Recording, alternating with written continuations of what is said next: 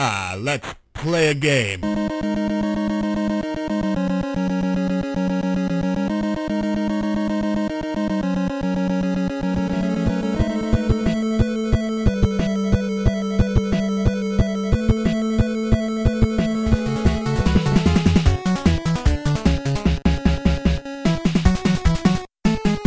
Is it worth it? one.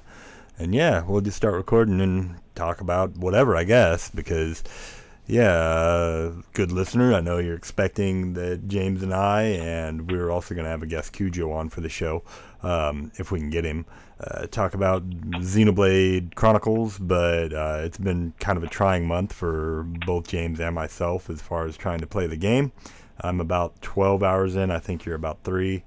Um, Yeah, exactly. Three hours. yeah. I've Are you watching me? No, no, you sent me a text message. So, um, I uh, yeah, I played. I actually got a real big head start on it. I started playing, and then you know, I've been taking my wife to the to the hospital quite a bit lately. In fact, just today we uh, we did a pretty. Uh, not huge, but a, a mildly big uh, surgery. Uh, took her in Oh, and got that done. And yeah, uh, she came on the other side of this particular one uh, with flying colors, so to speak. Good. But there are um, there's some future ones that are the scarier things that's going on, and we still haven't got a definitive diagnosis. Um, it, it's still up in the air as to it can be one of like three or four different things, but we're narrowing it down and taking care of uh, this and that and the other. And uh, I don't really want to get into it too much because Yeah. Okay. she's uh, she's a very private person when it comes to stuff like that. But she's very sick, and uh, we're trying to get her well. I took the day off today actually, and spent all day with her, and uh, you know because you know, she just got out of the hospital, and yeah, I don't I don't understand how that's even a thing, man. That you can do like these major or pseudo major, not major major. You know, it's not like my dad recently. He had a double bypass. It's not that invasive, but like you can do this surgery and then expect these people to come home the same day. It's like, Mm-hmm. yeah, poor girl could barely walk and was super nauseous all day, and you know, trying Yeah, to take care of her and the kids, and uh, it's been it's been a hell of a day, and it's kind of it's kind of been that way for uh, a while, unfortunately, and. Yeah, I was kind of thinking about that earlier. I was thinking, you know, what what I really want to happen is um for Brent or Nick to win the lottery because it seems like if one thing happens to one of us, it's like the stuff happens to someone on the other end as well. Because Brent's wife, poor girl, she she's sick and uh, gosh, I Mm. can't even remember. I think it was MS or or something that she's been diagnosed with, and uh, he's been dealing with that, and that's terrible. And now, you know, just really within a few days of each other, it's like I'm going through the same thing, not the exact same thing, obviously, but my wife's sick, and we're dealing with that. And you know, at least I've met my deductible for the year. We've been in the hospital so much it's ridiculous. So yeah, it's kind of hard to play Xenoblade, but we wanted to put out an episode, not to get too dark. And uh, yeah, I said James, let's just talk about whatever. We'll just riff, and uh, I've got a list of hidden gems or something, but I don't know that we'll even call this a hidden gems episode. We'll probably just, you know, maybe I'll mention them. I don't know. I have been drinking a little bit this last hour and a half. Waiting on uh, David to go down, so at this point I'm kind of like a little loopy, but that might add to the fun. Who knows? We'll see, right? Yeah, I could probably throw together five five games to talk about at least. I don't know if they're hidden gems. Maybe I'll I'll figure something out. Yeah, we'll figure something out. We can out. make it whatever we want it. Right, sure. So what you been up to, man? Anything? Uh, like I said, it's the end of my fiscal year. School closes down. I had a busy end of May, and then getting June going. You know, I'm just like looking at my summer, and I like I got just so booked up with everything, with sports, and I'm teaching a little summer school. And I'm getting some stuff together for next year already, and I just I'm thinking to myself like I'm just doing too much. I need to like I need to cut some stuff out. Like so, I'm, I'm gonna. This is probably my last busy year right now. I'm gonna start phasing out a lot of my sports stuff and just kind of get back to basics, hanging out with the family. You know, focusing on me a little bit more, working out, and you know, and then ultimately I like to play some video games because that is a very therapeutic thing for me, and I Right. I need to reserve some time to kind of get into it, and there's just not enough time to do everything. Um, I gotta gotta figure out what's important, and you know, not all about me, but you know, I gotta take care of myself here and there. For sure. Yeah, no, I I Mhm. relate a hundred percent. Yeah, it's like you know, I bought this PlayStation four, what maybe four months ago or something. I've already got I don't know, 12, 13 games or something for it, and I've played, you know, all of one or whatever. Um, Uh-huh. uh, outside of like some shorter downloadables like uh, Firewatch and uh, Yeah. Finch and stuff. But yeah, like all I bought some major titles. I picked up finally picked up um uh, Fallout Four.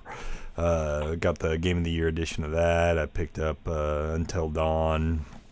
Uh, of course, Thimbleweed Park, which we probably are going to cover on the show soon, but just a bunch of stuff. And it's like, yeah, I really want to play this stuff, but the same time, my backlog is so heavy, and then like just life gets in the way, and yeah, it's it's hard to find time for yourself for sure.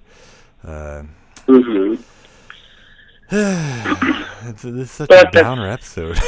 That's that's being a man, I guess. You know, I- we got families, we got to do our stuff. So Yeah, lately it's been it's been tough. Like to even try and play. Like I've been uh, pre-show. I was watching Trailer Park Boys because that was one of those shows that like everyone's always on about, and I've never uh, uh-huh.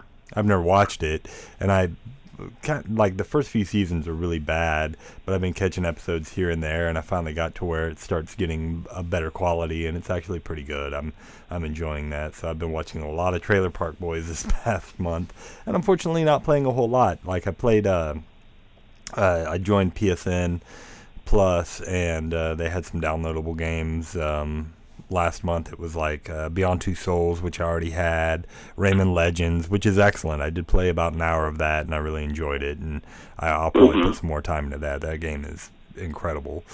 Uh, if you haven't played it, pick that up. It's awesome. Uh, and then uh, King Oddball, which is like this really weird game where you play like uh, like a volleyball that's also the sun or the moon or something, and it has a long tongue and it has three rocks that it can throw into targets. It's kind of like an Angry Birds hybrid type thing, and I didn't think I would like it at all. And then the night that I actually popped it in, I ended up playing it for like four solid hours, like all my game time that should have been gone into Xenoblade. I'm playing this like really quirky, weird thing, and yeah, that that again, inebriation could have played a part in that. It was it was a lot more fun than it probably should have been, but um, Yeah. but yeah. Uh, other than that, yeah, I borrowed uh, God of War from a buddy of mine. I know Brent's playing through that, and I'm really kind of chomping at the bit to play it as well because everyone's talking about it, and. Uh, it's you know it's the next big thing it's the whatever and last time everyone was all gaga about a game like this it was um, the last of us and and I, I thought for sure the hype train couldn't live up to it and fucking last of us is one of the most amazing games i've ever played so maybe god of war is uh, up there too i don't know i'm i'm still uh, somewhat doubtful but obviously it's a good game but uh, is it going to make my top five? I don't know, but I really want to play it. So I don't Hmm. know. I don't know. I got so much I want to play, James, and so little time, brother. Well, funny story about the PlayStation Plus. My son was, he, you know, he's 13 months, 14 months now, and he likes to, you know, do what I do now. And I was playing with my PlayStation controller, then I set it down, and he picked it up, and he started mashing buttons, and then I got an email about a minute later saying, "I just purchased PlayStation Plus." So somehow, some way, he hit the right buttons and bought me a three month subscription to it. So I like, Hey, should have gone for the full year, son. It'd been better. It's it's But- it's not a bad thing to have. I mean, they they No. really give out good shit. It's you know, I, I bought one month because I was like, hey, you know, I wouldn't mind having um, Rayman Legends. I was considering buying a physical copy of it, and it goes for about you know seven eight bucks anyway. And I was like, and I get a copy of Beyond Two Souls and this King Oddball game, and I was like, and because I bought it, buying it toward the end of the month, I'll get whatever games are for next month as well. So I went ahead and you know spend the nine bucks and yeah, got uh, the games Yeah. for this month as well. I think it's like Trials HD Fusion, and which you know I could care less about, but I hear it's good. It's a good racer, so I might put some time into it. And then uh, shit, I can't remember what the other game is this month, but I remember I was like, ooh, I might actually play that and downloaded it. So yeah, it's it's not a it's never a bad idea to you know purchase Plus or the Xbox equivalent Gold. I've, I've also really enjoy that. So it's kind of a bummer they took it away from PS3. You know, uh, log into my PS3 probably more often than I do my PS4. Uh, Yeah. Largely because I've got it all set up. You know, I've got my YouTube account linked. I've got my Netflix on there already, and I just I'm that lazy that I'm not going to put it on my new system. Uh, save all the passwords and stuff. Like, in fact, if if you put a gun to my head, I don't know that I would know my Netflix password. It's been so long because it's been on that PlayStation for however long. You know, eight years or something. So yeah, yeah. But yeah. I was on there, but yeah, I've uh I've been getting like really into lately, and maybe you've noticed because I know we're friends on it. Uh, Instagram, because I was told by a fellow fellow podcaster that like Instagram is the best um, forum for like video game collecting and stuff that is out there right now. And I've had an Instagram for a while, but I only had like two or three posts, and um, I started posting. Uh, I made a decision. I'm going to post one picture out of my collection a day with like a little caption or whatever, and see what would happen. And over the past week, you know, I doubled my the amount of people I had following me. I only had like 30 because I'd posted like you know maybe three or four photos or whatever it was, not a lot. And yeah, so that's that's fun. If you want to follow me on that, I'm at uh, Retro Blaine J. I think is my name on Instagram. I think it will find me. So yeah, check that out if you just want to see random uh, posts of you know rare video games. Not so rare, some of them too. Just me saying, "Hey, yeah, I'll take a picture of this," and give a little backstory as to how I acquired it or whatever like that. I mean, it's silly, but it's kind of fun too, you know. And it also, if I ever have a house fire, I'll have this uh, Instagram account showing what all I actually own. Yeah. Maybe that'll go a long way towards the insurance company. I don't know. Fuck. That'd be good. Smart. Yeah, yeah. But yeah, it's been it's just been uh not to bring things back down, but it's just been a real trying month. Um, Yeah. yeah, yeah, yeah. But anyway, uh, you got any news you want to discuss? Anything coming down the pipe? Yeah, I got a couple. I got a couple of projects. I'm, I'm just, um, I've been kicking around in my head, trying to. I'm a pretty creative guy, and I need, I need ways to, you know, use my, find ways to get my creative outlet going. Sure. Um, I got two things. First thing, I was playing around with all day today, basically watching Twitch, and I'm thinking like, we should do something like that. We should do some Mhm. let's plays or some, just some silly shit Oh, like they yeah, do on there. I'm with you. And I found a, a website It's like a Google Chrome thing. Hang on, right here. I just been playing with it all day. Uh, Screencastify. Hmm. It's like twenty four bucks or twenty four bucks a year, and I'm gonna try it out. You know, it's not the most expensive one, it's not the best one. I've, I've been playing with it, but I think it's something we could do and either put on Twitch together or put on you, probably YouTube. I don't know YouTube, but either way. Whatever. And you know, it's, I, I I go on Twitch and I like type in games that like you know I love, and they're not there.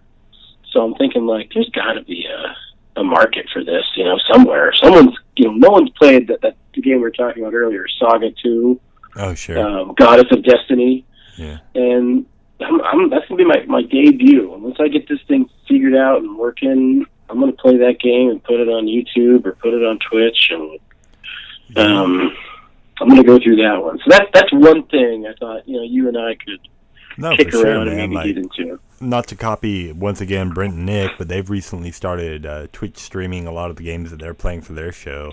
And I don't, Yeah. I don't know how well it's going for them, but that's you know, it's I, I've tuned in a couple times, watched for a few minutes. It's really cool to see the people, you know, even though I know those guys, I've met them in real life. It's like it's really cool to see them talking as opposed to just listening to them. So that's a lot of fun. It feels like you're in a room with your buddies and stuff. So yeah, I, I definitely want to get down on on that as well.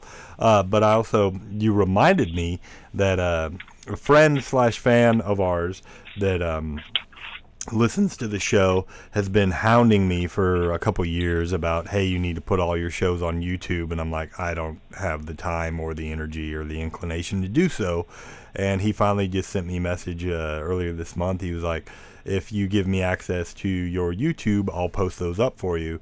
And he's been slowly posting them up with like uh, not necessarily gameplay footage, but with like images of the game and stuff, and you know uh, our logos and stuff like that. But so our podcasts are slowly being integrated into YouTube, and uh, right That's now cool. they're yeah, right now they're on hidden. You know, I haven't posted them up, but uh, eventually, it, uh, if you just type in "Is it worth it?" podcast, I have them under a separate feed from my main feed, um, and yeah, it'll be its whole its own channel basically. And yeah you'll be able to find all our old content there. Uh, so far i think he's posted five or six of the episodes um, uploaded them and posted some video with it and stuff. And so yeah pretty pretty nifty.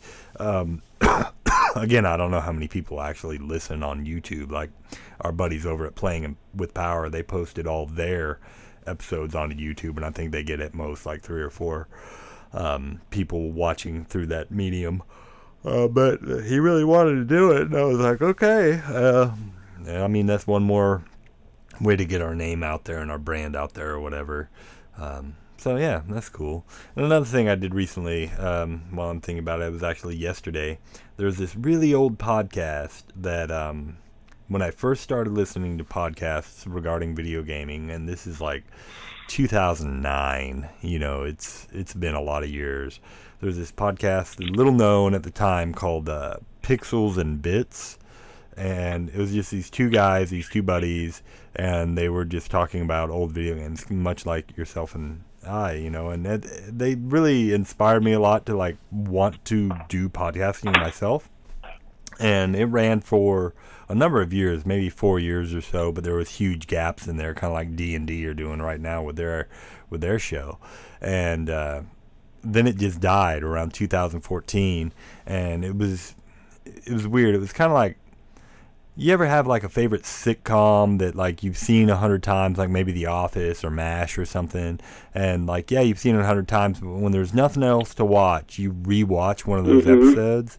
That was this podcast for me at work. Like I'd run out of podcasts to listen to, and you know, run out or whatever it was for the day, and I'd be like, oh, I'll re-listen to the Mac Adventure, you know, episode of Pixels and Bits, or I'll re-listen to whatever, you know, Pixels and Bits, and it was it was a really great show. Like I said, they had a lot of camaraderie between the two hosts.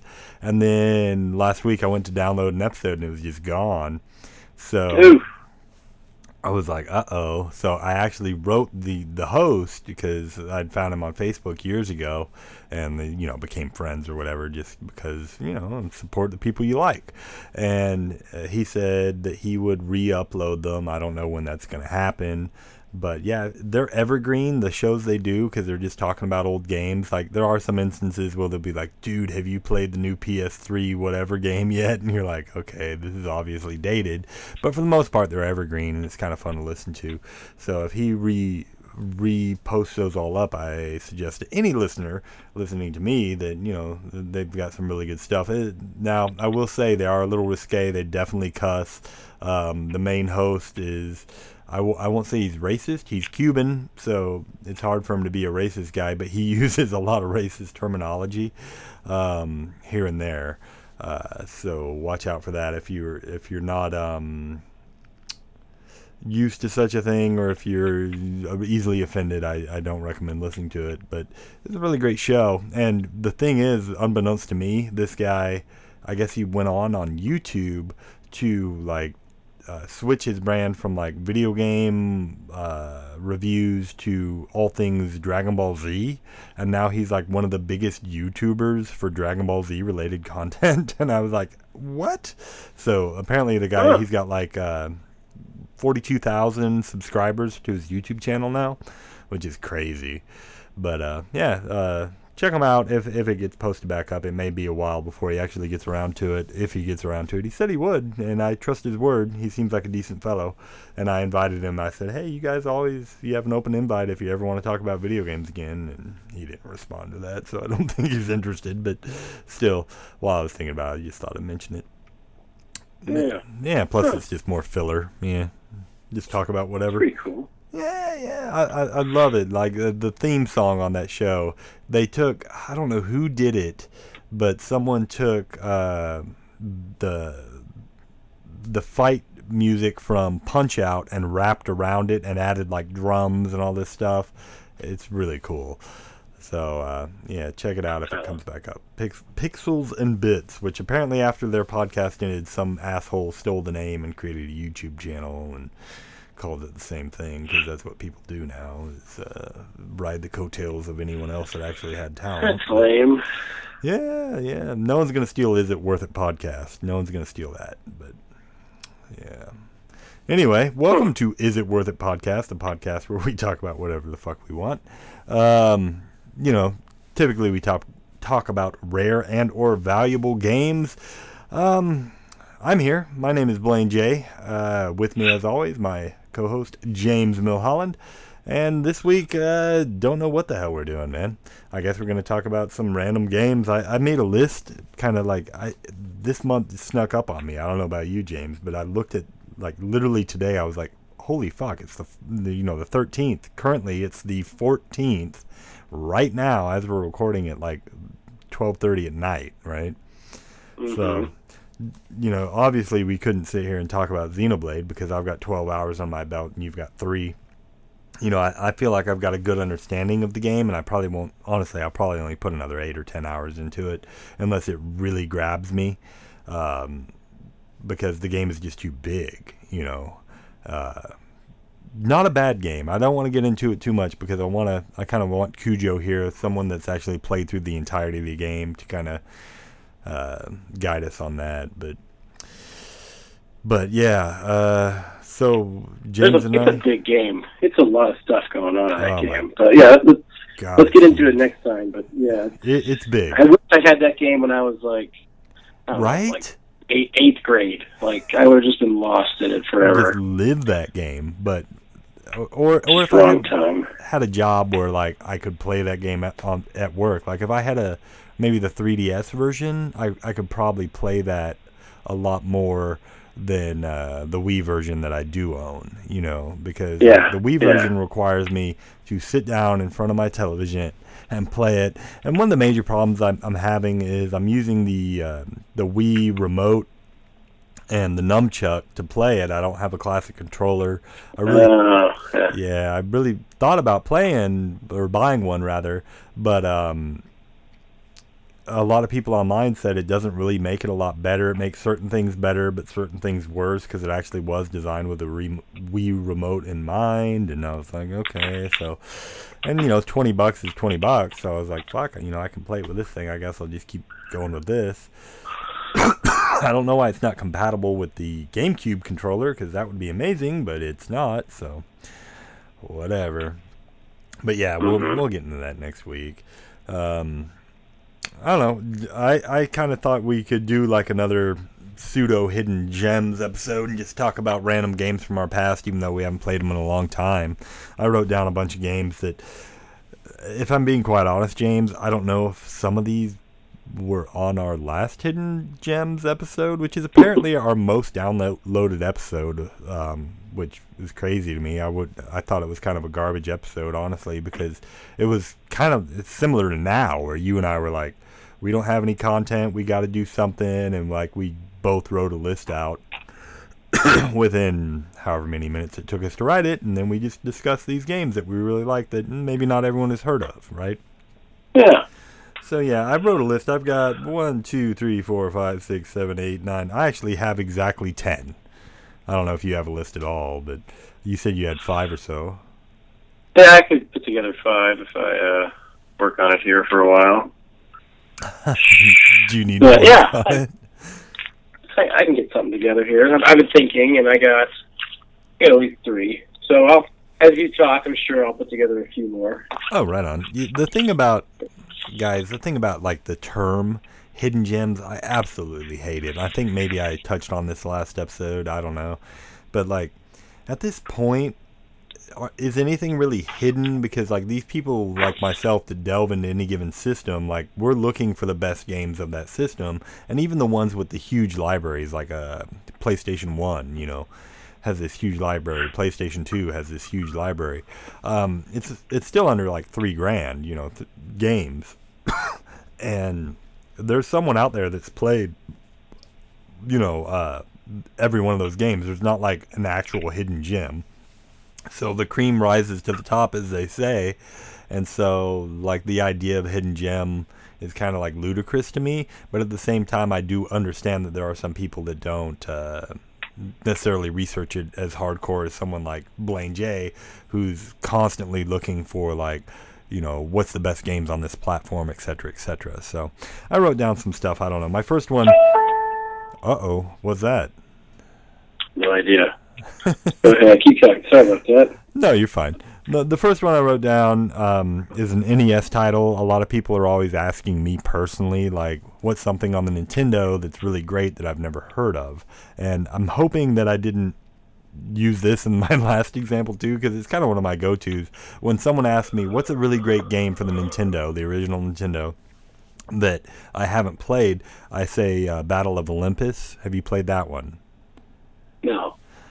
Oh, well, Battle of Olympus. I think I own it actually, but I don't. I think I it's one of these. I bought it in a collection recently, oh, but really? I haven't gone through it yet. Yeah, it actually sounds familiar. It's I can't remember who made the damn game. It's like a one of those developers that you know of, but isn't like overtly known, like a Konami or a Capcom or a Square or something. And the best way to describe it is it plays a lot like uh, Zelda 2 for the NES.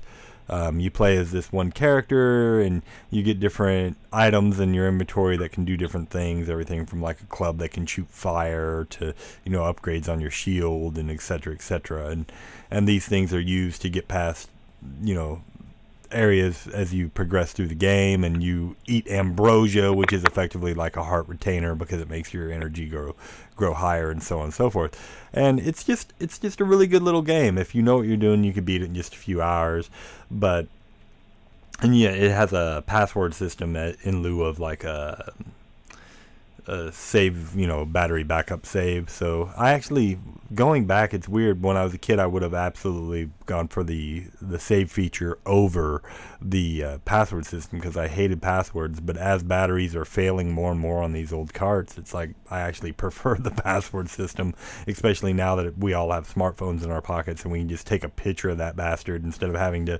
try and write it down and misinterpreting an I for a J or whatever the fuck an O for a zero or whatever. Uh, that stuff used to drive me crazy, and now it's just like you got that perfect screen cap that you can go, okay, this is exactly what I need to do, and it makes it a lot easier. And of course, if you're emulating, you can just save state anyway. But great little game. Anyone that hasn't played it, it's um, RPG like. While it's action RPG, I guess the best way to describe it. I don't know, but good game. Uh, pretty good music. Um, no story to speak of, really. Um, you will get annoyed at collecting olives. I'll tell you that much. Um, yeah. Do you have one, or do you want me to go into my second one? Oh, I got them. I got one for you. Oh, let's hear it. Um, mine. I don't know if it, yeah, like you said, I don't know if it's a hidden gem, but it's a game that like stuck out with me when I was a ki- kiddo. First of all, the first three I'm going to talk about are games that really just stuck out. Um, this is the first game that I beat like all the way through. Uh, probably take you about sixty, maybe ninety minutes to beat this thing tops if you know what you're doing. But have you ever played Break Thru for the NES? You know, I I haven't, and I don't even know that I own it. I don't think I Oh do. man, I've seen it around, but it's a terrible game. You're a jeep and you're driving on the left side, and some things are shooting at you, some things aren't. And you just scroll. You know, you're driving to the right constantly, and you can move all the way around the screen, shooting your little white bullet. okay. And the reason why it was the first game I beat is because it's unlimited continues. You know, you die, you just restart, and you can get through the game, and it's just there's just nothing to this game. I think it's five levels. Uh, you go through shooting little army men, little tanks, little things. There's, I think, if I remember correctly, God, it's been 20 years since I've played the little mini bosses, and then at the very end of the game, you just drive out into an airstrip, and an airplane picks you up, and you just fly away with your jeep. Real Uh, silly little game. I'm wondering if any, I don't. I've never met a single other person that owned it. It's just me. One of the earlier titles, I think, of the NES, and silly, stupid little game, but It fun sounds- game nonetheless. Sounds, terrible. I don't know what to tell you, man. Uh, like I, was- you know, the last time we did this hidden gems episode, every game that you mentioned for the NES, I went out and bought the next day. I I, Oh, went. I went and got Gotcha. What was the other? Uh, was it Guerrilla War? I can't remember. You you named like two or Oh. three, and I was like, uh, I wrote them down and I went out and picked them up because I didn't own them. And yeah, they're all in my collection now. And I was thinking, now I got to pick up Break Thru, but now I don't fucking want to pick up Great Break Thru. It sounds terrible. It's you'll beat it. It's fun, you know. I guess, but it's, No. it's one of those like one shot, one kill. You get hit, you know, you're dead. It's like it's so frustrating. It's like God, God, kill me. When it stops, you're right back off again. You're almost like, uh, okay, here we go. Keep playing. Might as well. But yeah, it's not great. I mean, I think it's currently at my local LGS for five or ten bucks. So yeah, maybe maybe I'll still pick it up. I don't know, man. That sounds pretty bad. Um, good good pick though. Uh, my next pick, I kind of think I did talk about this. It's another NES title. Um, I think I talked about it on the last episode. If not, I've mentioned it before on the show. It's called Princess Tomato and the Salad Kingdom. Do you remember Yeah, not I talked talked- about that? We, we've talked about it's just like deja vu, right? Where it's just kind of Right. point and click, getting through it. Yeah. Yeah, but it was released by Hudson Soft, and you Mhm. play as like vegetables, you know. But like the storyline Yeah. is actually kind of cool because there there's a lot of innuendo and stuff for adults that like a child wouldn't see. Like you know the uh, chief of police is named Sergeant Pepper, and you know stuff like that. Um, Uh, interesting game. Uh, not as good as Deja Vu Shadowgate Uninvited, but still very good.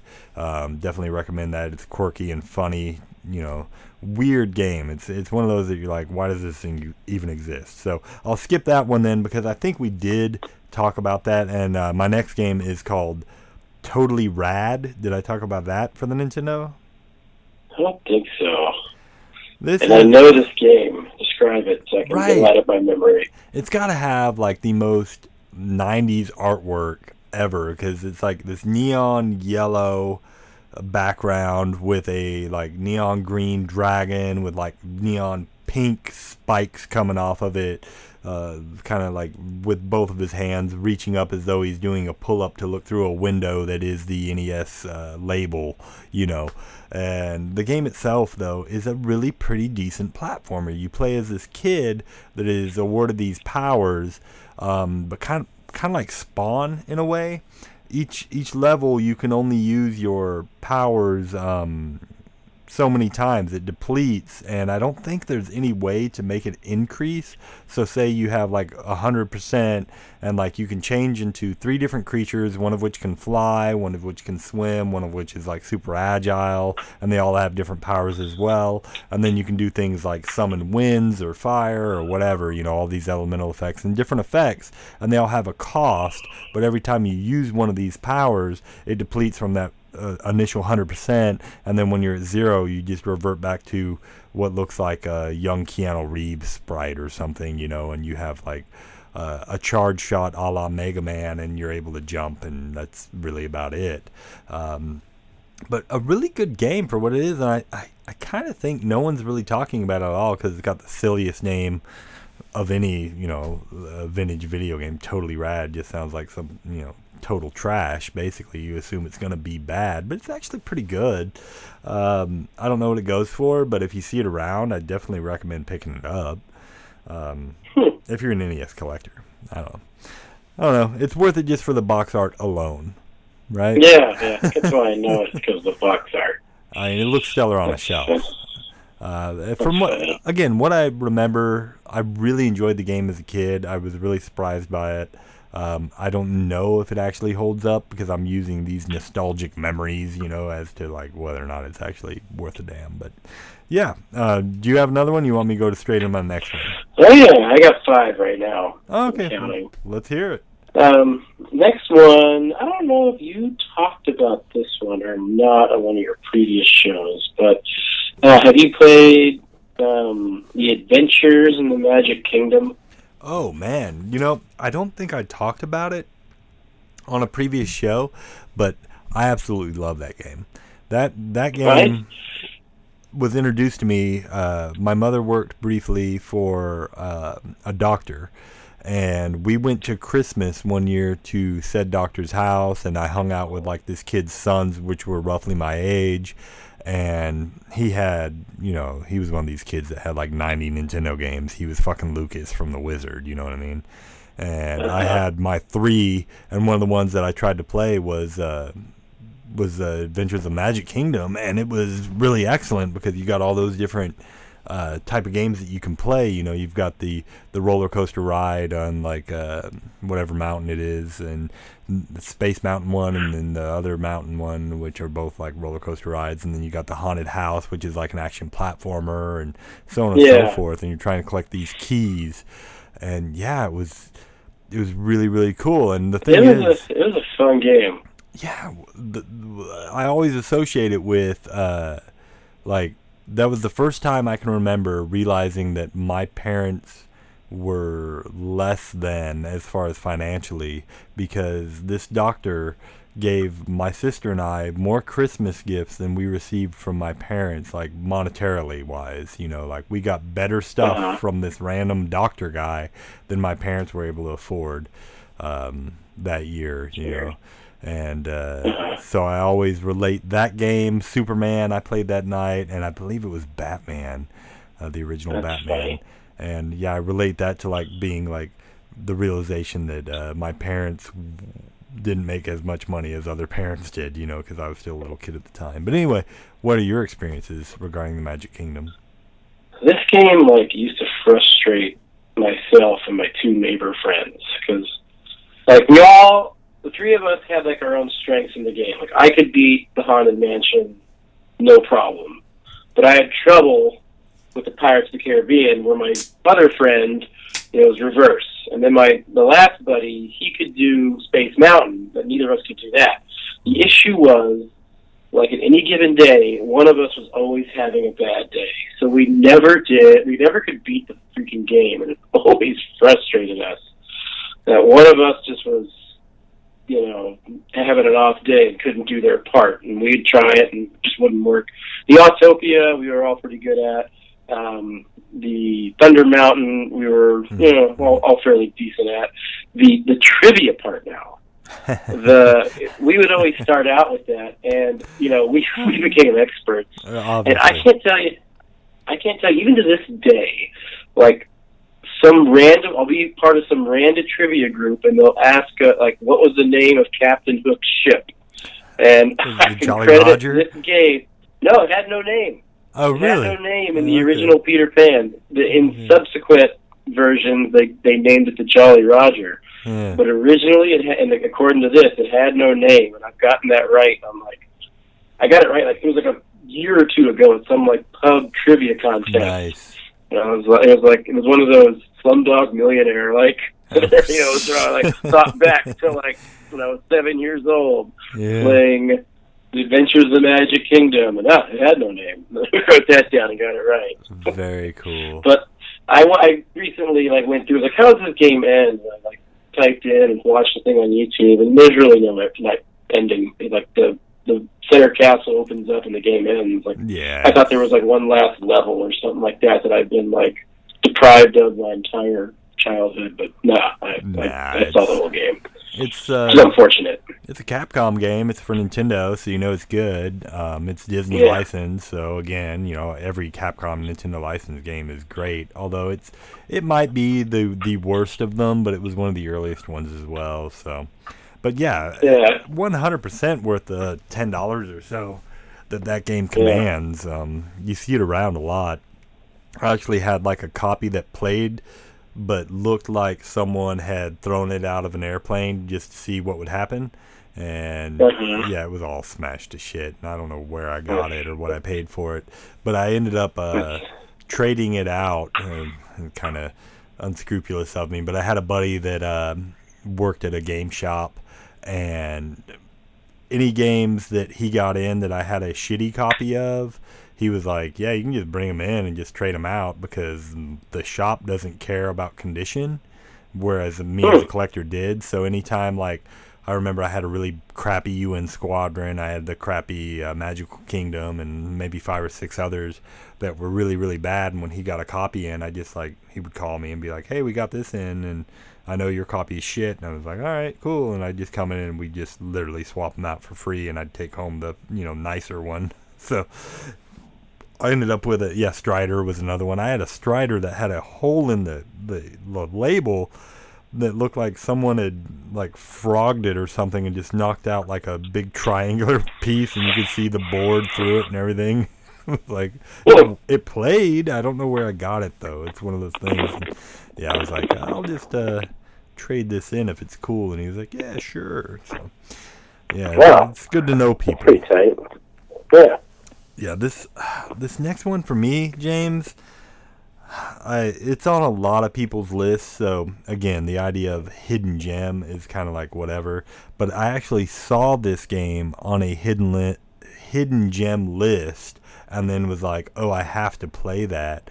Uh, bought a copy. I bought a loose copy because it's actually trending in price right now. They're like 30, 40 bucks for a fucking complete copy. Um, but it's a DS game, the original DS, not 3DS, and it's called Monster Tale. Have you played that? I don't think so. Monster Jam. I don't think so. Oh man, I can't recommend it enough because I I bought it thinking, eh, I'm gonna play this a little bit, and then I ended up just playing through it. You know, it's so good. It's a Metroidvania type game where you play as this kid that gets sent to another world, and you find like this egg within the first few, and this monster appears out of it, and it has certain abilities that as you use the monster it'll level up and then you can branch it off on these different things and it has different you can switch it at any time you know like from adolescent to um, like uh, teenager to adult and like the adult's the strongest but the slowest the adolescent's kind of the mid-range and then you know fast and quick Um, but they all there's different abilities within that too. You can go this route and go more strong or this route and go more agile and there's like all total I don't know, 15 or 20 different combinations, and then as you master any given skill, kind of like uh, Final Fantasy Tactics, if you master a squire's whatever skill, you can then equip it on, you know, when you change them to a knight, you can have them do that skill. Well, it's much the same for this. Like if you master the monster's skill in this area, then you can uh, equip it when it's a different monster, and it'll have those abilities, right? Um, but the really cool thing about this game is that it utilizes both screens on the DS or 3DS. It's playable on that as well, um, where you can, while the monster is on the main screen, um, it will deplete in energy, and if you use its abilities, it'll deplete that faster, right? And then you can send it to the bottom screen, which is kind of like its hangout, and it interacts with the main world too. There are some enemies that'll like reach down and attack from the the world you're fighting in, and vice versa. And it's just I don't know. It's it's hard to explain without the visuals, but this game is absolutely stunning. Uh, it's got like a real chibi Japanimation type effects to it. Um, gorgeous little game. Uh, the sound quality on it is incredible. The story is, you know, it's whatever. You know, it's a DS game. You're not going to look for like anything really crazy with that, but yeah, it is. It is really worth a play. Uh, I almost, I remember almost talking about it in the last episode. The only thing that held me back was I'd only played it a few hours the last time we talked about hidden gems, and so I was like, well, it's not really fair for me to like include this because I don't know if it keeps up being good, but it absolutely does. So, Monster Tale for the DS, I recommend anyone that hasn't heard of it or played it to at least check it out, watch some YouTube videos or something. You're absolutely going to love it. Um, yeah. Anyway, James, you sound like you're, uh, I don't know, like popping some corn or something. What's going on over there? Really? Yes. I I kept hearing like, like these pops, like you're. It kind of sounds like you're uh, got a pot full of popcorn and you're cooking it over a campfire or something. Still doing it? Not right now, no. You know what? I was, no, I, I don't know. I was messing with my phone, trying to get your volume up a little bit. Maybe that was it. It goes. Um, well, I'll, I'll, I'll put it away again. Um, hey, I got a game for you. okay. You ever play RC, RC Pro Am? Oh, absolutely. And the sequel. And the sequel. I, I played the sequel too, quasi recently, but this was like the first game I became like good at. Oh, Like when I was a kid, like really little. Like I got it at age like five or six. I was terrible. I could I couldn't turn very well. Sure. I'd use like the side side of the course to just like help guide me. Uh-huh. But I I remember like I kept at it. I kept trying, and eventually like I figured this game out, and I could get pretty far. I could spell out Nintendo like Oh, yeah. know, two or three times and get the upgraded vehicles. Which this vehicle, this game, the biggest flaw with this game is it takes way too long to get like the cool car. Right. Like that should have been like an option like early on, like in the game. Like I don't know what they were thinking. Like putting this carrot out in front of us with the cover of the game, this really cool race car, and it's like you're driving around these trucks and jeeps and shit cars for so long. Yeah, they So look you like finally get that like wheels. speedster. Yeah. But it was, it was a fun game. I um, you get the little missiles and the bombs you play with, and Yeah.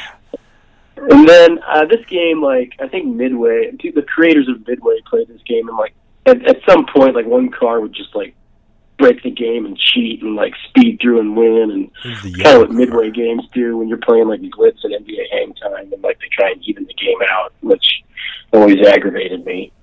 But still a good game. Yeah, probably Definitely worth it. Probably the first instance of rubber banding that I can think of too. Like you know, it's very famous in Mario Kart, or as you mentioned, NBA Jam, and there's a lot of sports games that do this. Where if you're like you're really far ahead, the AI says, "Okay, now we're going into impossible to beat me mode," until you know, and it's like.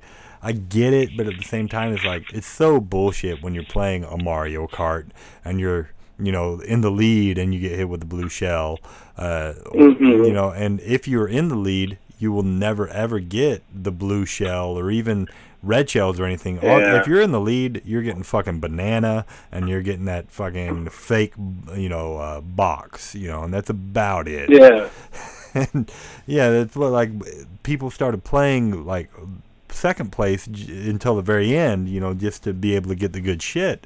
And that sucks, you know. And RC Pro Am was the first Yeah. instance of that, where I think it was the yellow car, like around game three or track three or whatever it was. Like that motherfucker was so fast, you couldn't beat him. You just he was No. literally unbeatable. Like I think I watched a video even with like Game Genie trying to like hook it up and do stuff against it, and it's still like whatever you know added speed that you could get from that or whatever it was. It was like, yeah, no, this motherfucker's still going to be faster because the algorithm's like it's always going to be faster than you, and you are all, can only get second or whatever. And it was like, man, that's fucking bullshit. You know, so hmm and that was the first instance I remember as a kid being like, oh, man, fuck that yellow car or whatever. But it's really fun to play against friends.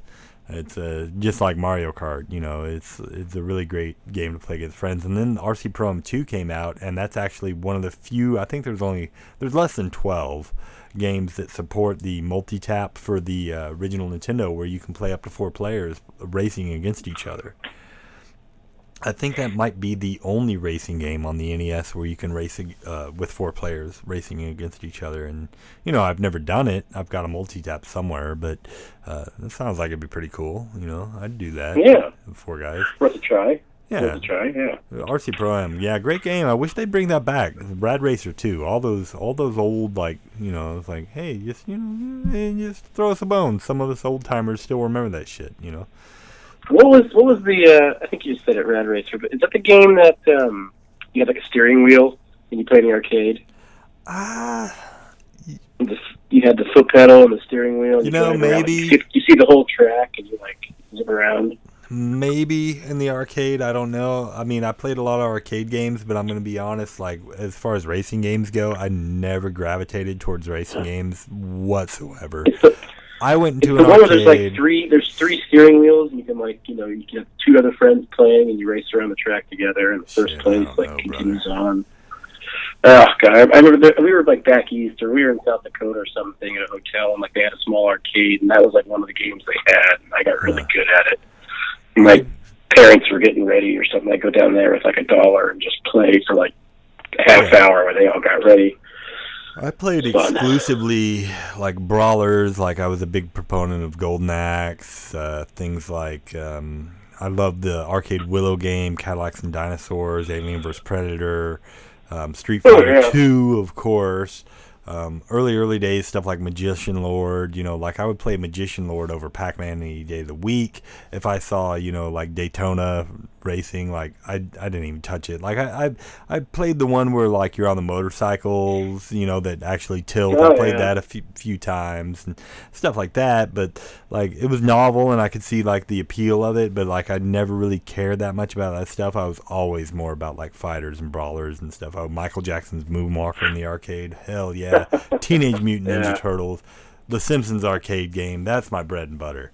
So yeah, you ask me to That's remember about a fucking racing game from the arcade. Like I probably saw it. It may it may have been RC Pro Am. I couldn't tell you one way or the other.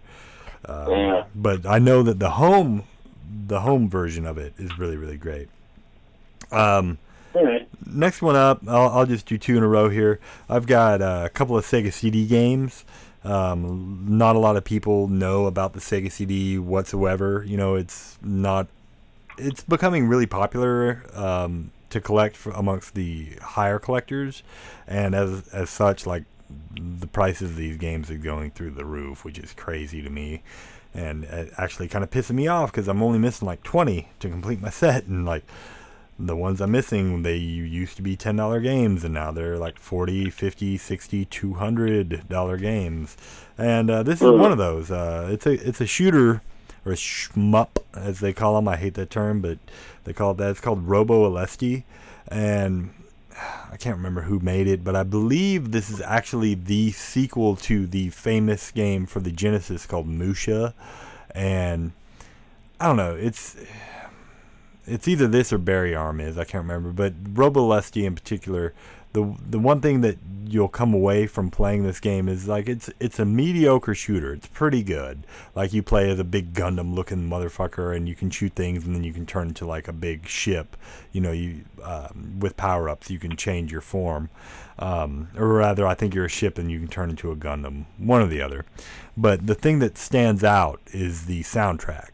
It's got this fucking just 80s ass metal, just awesome soundtrack that's pumping in the background the whole time. I mean, it is way over the top. Uh, like, you know, Cinderella, early Guns N' Roses, Metallica shit playing in the background the whole time you're playing. And it really gets your blood pumping and it's awesome. Graphically, it's pretty damn good. It's better than 16 bit. It's not quite 32 bit looking, even though it's on a 32 bit system. Um, great little game. Uh, unfortunately, it is going for over a hundred dollars now. Uh, the second game, which is much easier to get into, um, Sega CD is well known for being a um full motion video uh, game system. You know, when it came out, like the idea of being able to play a movie was huge. We all remember. Um, Dragon's Lair and Space Ace that came out in the 80s that were in the arcades blew things up. People were like, oh my god, this looks like a cartoon. That's because it was a fucking cartoon. We were playing an actual hand drawn cartoon by Don Bluth, and when you press the button at a certain time in the animation, it would do it would go to a different animation. You know, it's like, oh, you didn't press down in time, well, Dirk the Daring dies, you know, or oh, you did press it in time, he ducks and whatever doesn't hit him in the head, you know, stuff Yeah. like that. Well, this game is much the same, and there's there's probably over 20. There's not as many as people think there are, but there are a lot of these games on the Sega CD.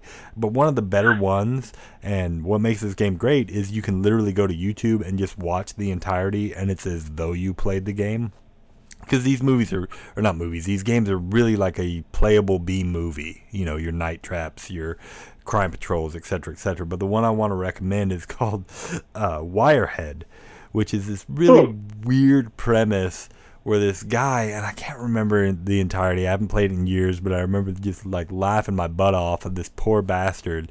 He gets a bomb like implanted in his uh, his brain, you know, cerebral cortex, I think it is, as this little miniature bomb. And if he doesn't get to wherever it is he has to get to within a certain period of time, it'll blow up. And he goes through all this crazy stuff like riding down river rapids and doing all this stuff. And then the whole time, like he's got this bomb ticking in his head that he can hear and stuff. And it's just a really crazy like 80s movie type of premise and like I said, you can watch this on YouTube. I think the the entirety of the game is like 30 minutes if you know what you're doing.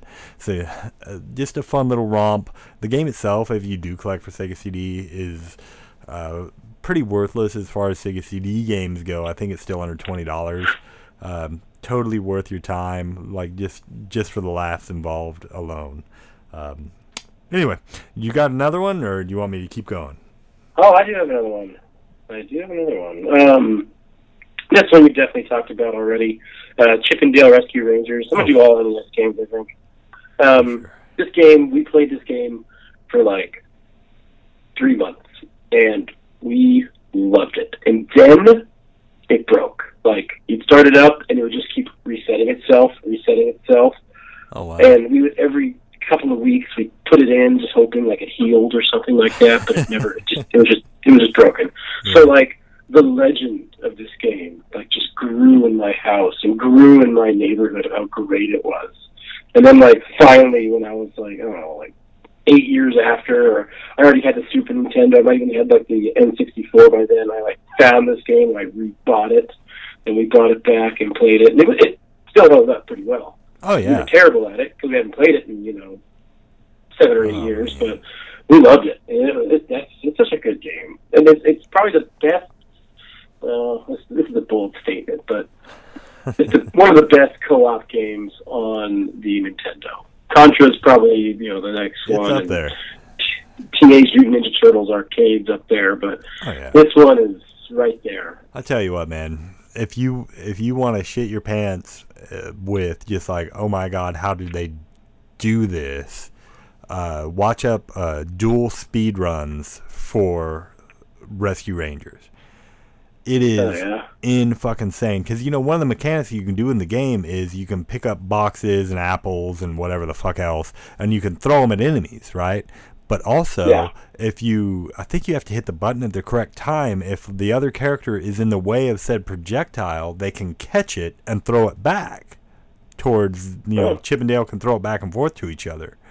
And the speed runs were two guys that really know what the fuck they're doing how fast they kill a boss because they'll like be within a pixel's breadth of this boss and they'll take that little metal ball and they'll throw it back and forth between each other while jumping and just hit him like the five times required to kill him within less than five seconds. Just boom boom boom boom Wow. they're throwing it back and forth like a fucking beach ball man. And it is insane. And going through the entirety of the level they'll be carrying like one apple or a box or whatever it is and they'll be throwing that back and forth as well and it is in fucking insane to watch this stuff. So yeah if you really want to see like so, like it's it's always impressive to see a speedrunner period but to see two guys that are like working in tandem like that to get through it in fucking incredible and of course it did spawn a sequel which is super fucking rare uh chip 'n dale Yeah. rescue rangers 2 which you know i managed to find a copy of for five bucks like i fucking always do. Uh, never seen another one since but um th- equally as good if not better than the first one although like the nostalgia of the first one makes me like it more. But yeah great little fucking game. Again another capcom game that uh, you know licensed uh, disney game. Uh, really can't go wrong. The only one that kind of sucked on the nintendo was TaleSpin and it was still a good game. It just wasn't nearly as good as the other ones Right. That's the one I haven't played. I have to get that one. It's got a good soundtrack. I'll give it that. Uh, I don't like the mechanics Yeah. of the game at all. It's like a, a mediocre shooter, if if you're Okay. asking me. Like it's not bad. It's not great. It's just not bad. Um, my next game, and again, maybe we've talked about it. I don't know, um, but it's a role-playing game for the Super Nintendo. Uh, it's relatively obscure. I think at this point, basically everything for the Super Nintendo everyone knows about. But it's called Robotrek. Have you played that one, James? Uh, no, I have not played Robotrek, but what I think I saw, I think it was the SNES Drunk did something on it, so I am familiar with it. It looks pretty good. It is actually really stellar. Yeah, like graphically, it it holds up against almost anything on the Super Nintendo. It's a beautiful little game, very uh, like Chrono Trigger type graphics. You know, with the Japanime chibi style stuff going on. Um, you play as the, the role of this inventor. Um, he goes out to go on this grand adventure, and throughout this adventure, he's able to build three robots which you can customize on the fly. Um, you can have one like be ultra defensive. You can have one be ultra powerful and give them, the, you know, learn these new abilities for them and stuff. And instead of the inventor himself fighting, it's these robots that he creates that fight for him in these battles.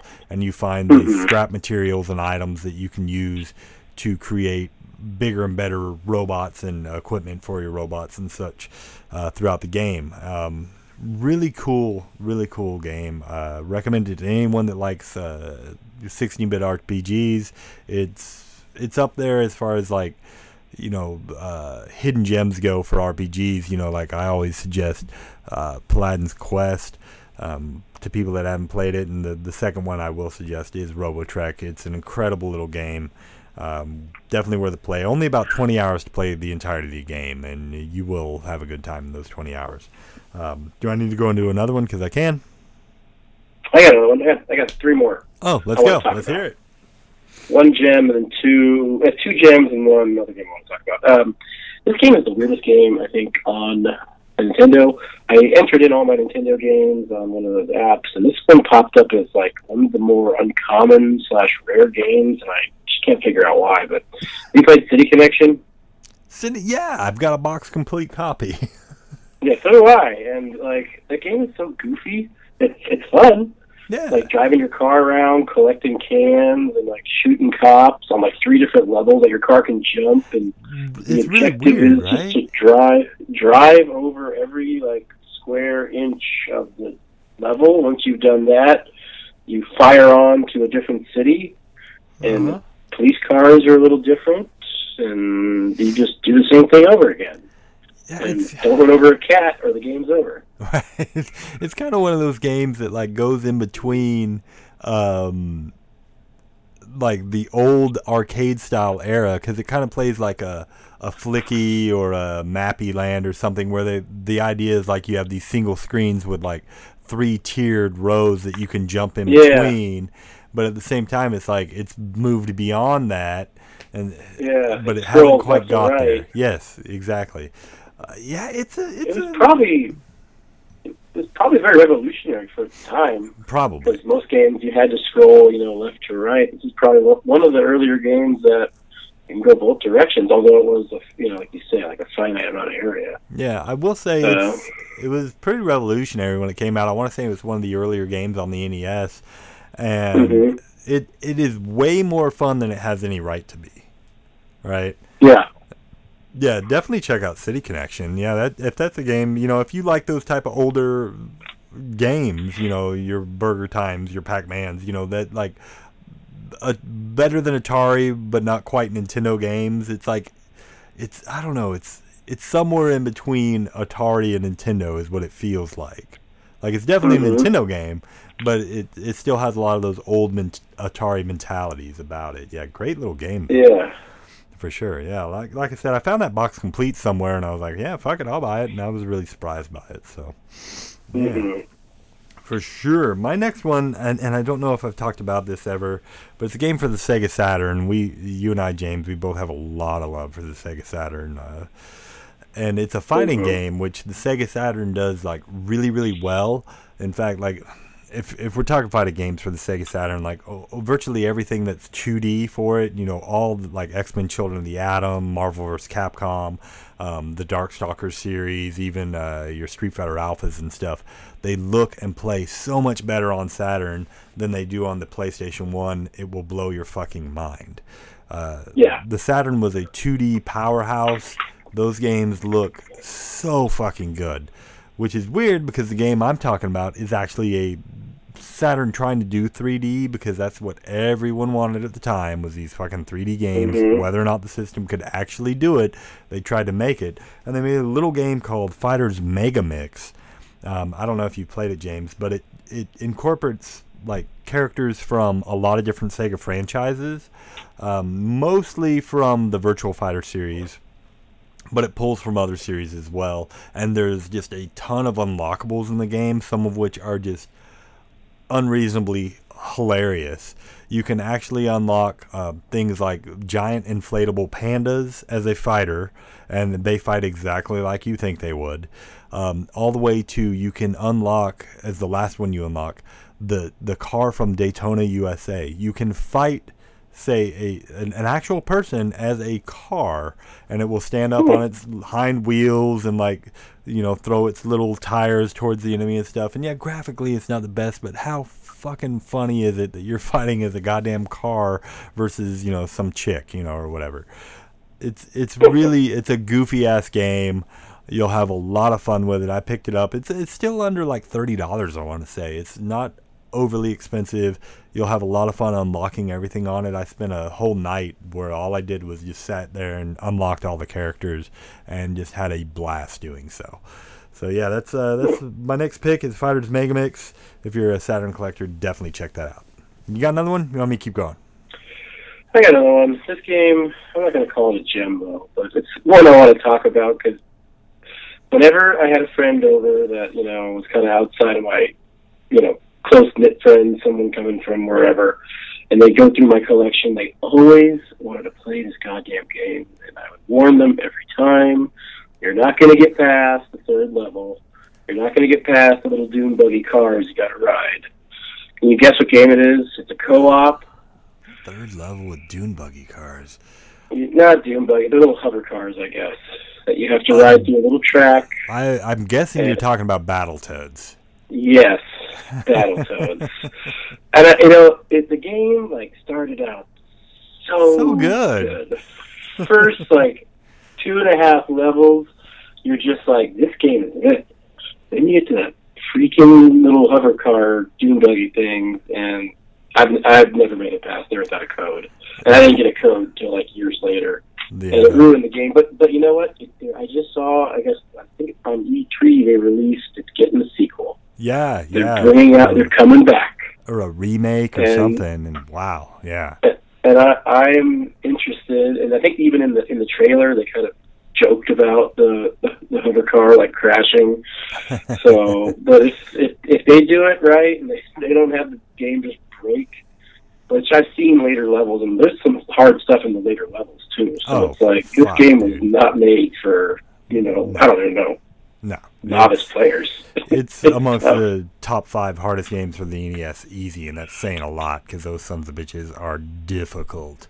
Yeah, I've yeah. I've beaten Ghouls and Ghosts. I've beaten the original Ninja Turtles. I've never beaten Battletoads. Even with the codes, yeah. the level level select code, I can't get past that fucking tower. There's just no way.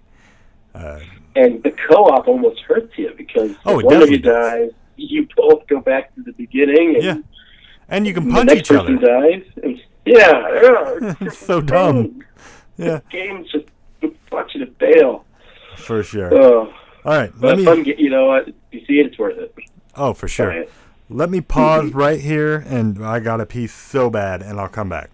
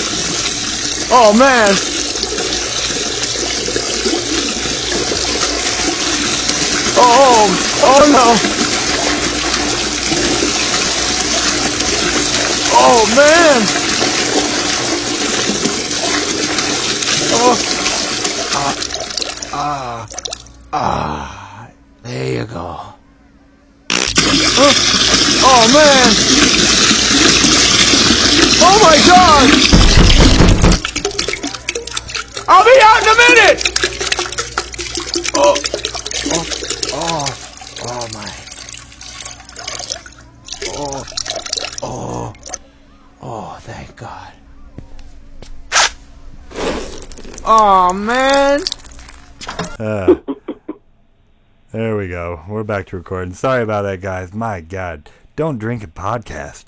Um, wow. Anyway, my uh, my next game is kind of along the same line. Uh, it's it's well known. It's I, I hate to even include it. There's no way this is a hidden gem, except for maybe amongst people that haven't. Uh, haven't really again you know if you, if you're a casual player maybe you don't know about this game but there is James and maybe you don't know there is a Sims type game with think SimCity okay hmm set in the Jurassic Park world are you aware of that I am. Okay. Well, there you go. Most most game players are aware of it. Um, they became aware after the fact, though. Uh, the game initially didn't sell overtly well. It's an excellent game. The game, of course, is called Jurassic Park um, Operation Genesis, and it appeared on the Xbox, the PlayStation 2. You know what? I think it was just those two consoles, and it is really great. You know, it combines everything from SimCity. You know, you're building effectively a town, although in this case you're building a park, but for dinosaurs. And there's something like 34 or 35, whatever, you know, somewhere in the 40-ish range. Different type of dinosaurs that you can bring into the park, and you can interbreed them with different ones to get different uh, dinosaurs. And you set up your electric fences, and you have to feed them so much, or they'll do this or break out or whatever. I mean, it's just really super cool. And uh, it's again, it's one of those games. It's like it seems like a no-brainer, and everyone would have been into it. But I guess uh, when it got released, Jurassic Park was on a down uh, cline, I guess you could call it, because you know after Jurassic Park one, the movies weren't quite as great until recently with Chris Pratt. That movie was actually kind of decent, but you know a lot of people just didn't pick this one up for whatever reason and as such, it's commanding like a hundred bucks now for a fucking PlayStation 2 game. So it's hard to recommend, but at the same time, like if you're a big Sims fan or you're a big Jurassic Park fan, and especially if you're both, I think you need to try and at least you know emulate it or something. It's a great fucking game. I always like Sim Tower. Did you ever play Sim Tower? Oh. Yeah, I'm sorry, I accidentally knocked my headphones off. You said you always like Yeah. SimCity for what? Sim Tower. Sim Tower Hmm. was my like favorite one out of well, not my favorite one, but it was one I I always liked. I've always like tried to buy again on like good old games or you know something, but I've, I've I've yet to find it, and I think it's it's PC one of my favorite only. I think you're right. Yeah, I, I heard another podcast talking about that recently, and it occurred to me that either I had blocked that one out or I'd actually never heard of it. So my knowledge on, on Sim Tower is like nothing, you know. but they, they in that podcast too, they were like praising how good that actually was, and I was like, okay, well, maybe that's something I need to check out in the future. Of course, there's still just a plethora of games I haven't played, including really great Sims games that I own that I haven't played. I have uh, Yeah. Quite a few for the GameCube that uh, I tried to. I think I had Sims 3 or something, and I've tried to play it in my GameCube, and the memory card I own doesn't have enough slots to even let me play the game. It won't let you play Oh, unless you have so many slots free. And like, I even erased the entirety of the card just so like I was like, "Fuck it, I'll, I'm playing this." And it was like, "Nope, still not enough." And I was like, "Fuck, are you kidding?" But maybe it'll work in the Wii. Maybe one of these days I'll throw it in the Wii because surely there's enough memory in that bastard. But you never know. I don't know. Yeah. yeah. Mm-hmm. Funny. Well, the last game I have, actually, I you know, the last one I'll say. Sure. I just, it's a game we've talked about for a long time, and only reason I want to drop it again, Beyond Good and Evil. Oh yeah. Um, it's just back in the news because there's a new trailer for a sequel. It's like the second. I think it's actually the third teaser trailer we've had about a sequel. Yeah. Um, check it out. It, we've talked about it immensely. It's a great game. Also, I want to mention uh, the completionist Jirard, whatever his last name is. Um, he reviewed the game recently.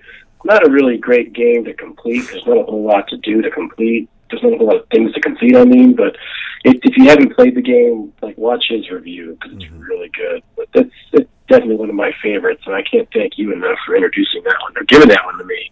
Oh I yeah. guess. I didn't. Beautiful game. It's so good, and I didn't realize at the time either. I just heard a lot of people. There was a lot of underground talk, like you got to play Beyond Good and Evil, and so like I'd always owned it, but I'd never played it up until I, you know, I found the secondary copy at that flea market, I think it was, and I was like, I'm gonna pick this up, send it to James, and we're gonna play this motherfucker, and we did, and it was great. I was really happy to have played it. Um, my understanding though is the next game is actually going to be a prequel to Beyond Good and Evil, in which Jade plays the uh, antagonist. She's going to be the bad guy. Um, it precedes. Really? Yeah. Oh, okay. And uh, there's some kind of other things that they alluded to where uh, players somehow uh, dictate what happens in the game through um, some kind of voting system or something really weird. It sounded like I didn't know what was going on. I don't know what kind of game this is going to be because the original one is a Zelda clone, effectively Yeah. um, with Yeah, some other spice in there. Yeah, but it's a really great Zelda clone. And this next one sounded like it wasn't going to be that. That kind of has me worried. I'm still going to buy and play the fuck out of it, obviously, but uh, yeah, I don't know. We'll we'll have to see what what comes. Is it going to be like super disappointing, or is it going to be you know finally what we've all been waiting for? Which you and I have only been waiting a couple years because we came to the party a little late, but still. Fucking what a fantastic game. If you haven't played Beyond Good and Evil, you're doing it wrong. Especially if you love Zelda. You know, if you love games like Zelda, Beyond Good and Evil is really fucking good. Yeah, I- Mhm. I, I actually think about that from time to time. I'm like, I wouldn't mind playing that again right now. You know, Mhm. great fucking little game. My last game, James, is a game when my wife and I first met. Um, you know, she's a gamer too, although not nearly to the extent that I am. But when we first met, uh, she would come over and hang out at my place, and uh, you know, at the time I didn't even have like Netflix or cable or anything. I just had my game collection, you know. And she went through all my game collection and like chose something to play. And we, we're talking like at this point, it's been like 11 years ago. And she chose a game called uh, Shepherd's Crossing, which I I bought because the back looked cool. You know, I knew nothing about the game. And she played that game over the course of the next probably two or three months. She was over, you know, every other night or every night, you know, subsequently sometimes. And she would just play it for four or five hours, you know. And basically, what it is, is it's a kind of like a Stardew Valley or a um, Harvest Moon type of game, but it has its own little twists. Um, you actually like, you'll raise dogs but then those dogs will be able to protect your farm against varmints, and you'll actually get into these like turn-based battles a la Final Fantasy with like squirrels or something using these dogs that you've raised, and then you get so many of these. You know, it's uh, all all all elements of like that kind of RPG, like old school JRPG, mixed with your harvest moon where you're like planting your seeds and you're raising your chickens and they're making the eggs and you're doing you know all that stuff all combined. And she really dug it. And i gotta say i had a blast just watching her play. Um, Hmm. yeah i've never played through the game myself. I've never even played the game more than five minutes. But uh, watching you know i watched her for God, she must have played that motherfucker at least a hundred hours you know um, over the course of a month or so really good game. Graphically, it's great. Music was great. Gameplay looked really fun. Uh, she was having a blast. I was having fun watching her, and I don't think it's an expensive game. I out of all the games I've named, I think it it is probably the closest to an actual hidden gem because I haven't heard a lot of like feedback like of you know anyone saying, hey, you know, you got to play fucking uh, Shepherd's Crossing. Uh, like there hasn't been a lot of people saying that that I know of, and you know maybe Yeah, Metal. Jesus Rocks is gonna come out next week and say how great it is, and then it's all of a sudden gonna be you know worth a hundred bucks or something. And that bastard, he does that shit, and it pisses me off. But um, yeah, you know that phenomenon, right? Like just what was it two weeks ago? I can't even remember that. Oh, it was uh, another game my wife really loved. Uh, on his hidden gems videos, it was um, I can't think of the name of the game. It's like Cubex or something. Again, another PlayStation 2 title, and it was like a four dollar game. And all of a sudden, it went from being a four dollar game to a fifty dollar game overnight after his review. Yeah, behold the power of Metal Jesus Rocks. He's a good guy, Yeah. but I mean, I wish he would quit doing his hidden gems videos because, you know, and I already had that game, but still, it's like you watch the video and then you really want to buy the game, and then you go to look it up, and everyone else and their dog is also looking it up, and it drives those prices Yeah. through the roof, you know. Yeah, it's the YouTube phenomenon. So, it is what it is. Anyway, that's all I got. I think that was all you had as well, right? Yeah, that's pretty much it for me too. Yeah, again, yeah, I would like to start twitching. You and I, we need to uh, get together soon and uh, record this next episode before, like, I start forgetting about the game because it's been at least 20 days since I've even popped it in. I, I hate to tell you, listeners, but you know, my life has been in turmoil for a little bit, and it's been really hard to justify uh, getting into a JRPG. Uh, Yeah. But yeah, maybe we can record in a couple weeks. Maybe I can put some hours in. Hopefully, uh, now that we've had this one major surgery, she's doing a lot better, and or will be in the next couple days. And uh, Yeah. maybe I'll have some more time on my hands. Let's pray. Yeah, for sure. Um, but yeah, if you want to contact me, I'm at Simon Belmont, not Simon, but Simon Belmont at Outlook.com. James is at James Milholland on Twitter. I am at RetroKel. His email is goodbuddyjames at gmail.com. You can find me on Instagram.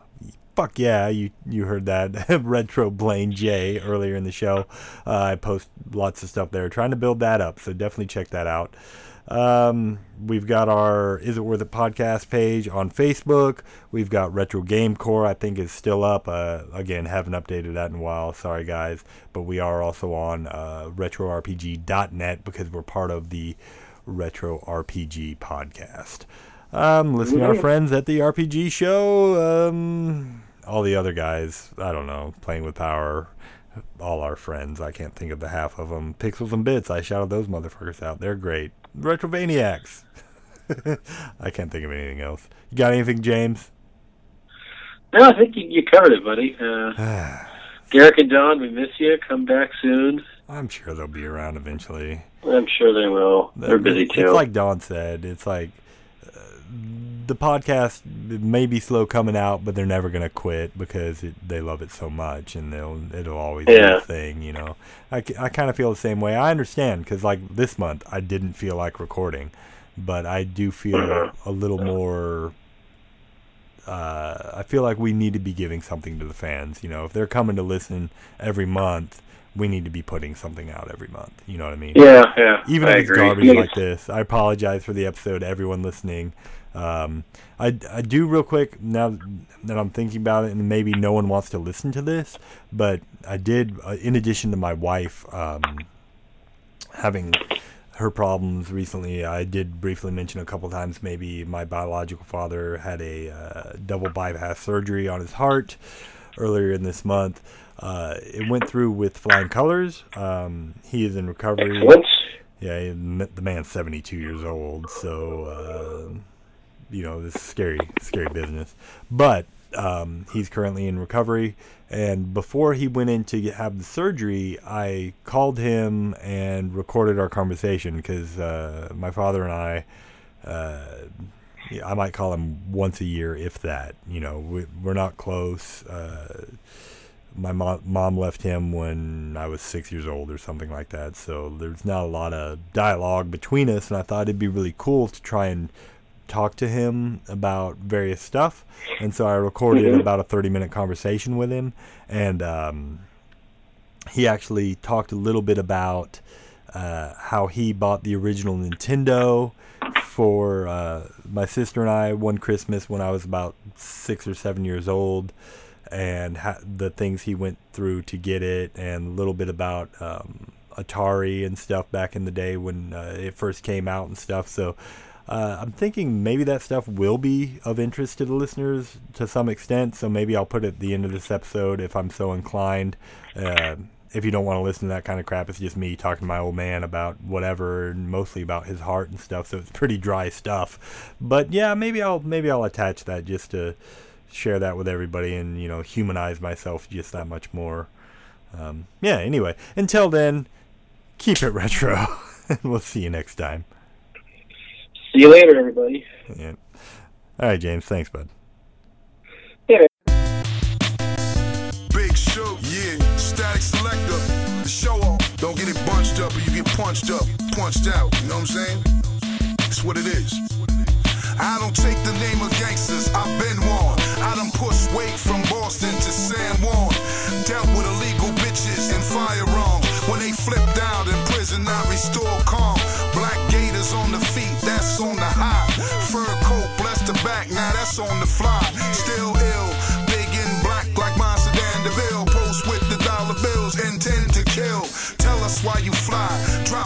hot. Big shook, pugilist, head and body shots. Run your mouth a lot, you'll be taken out. Slapped in the face, kicked in the ass, and punched out. Hit the head, lay down. To ten, stay down. Use a clown,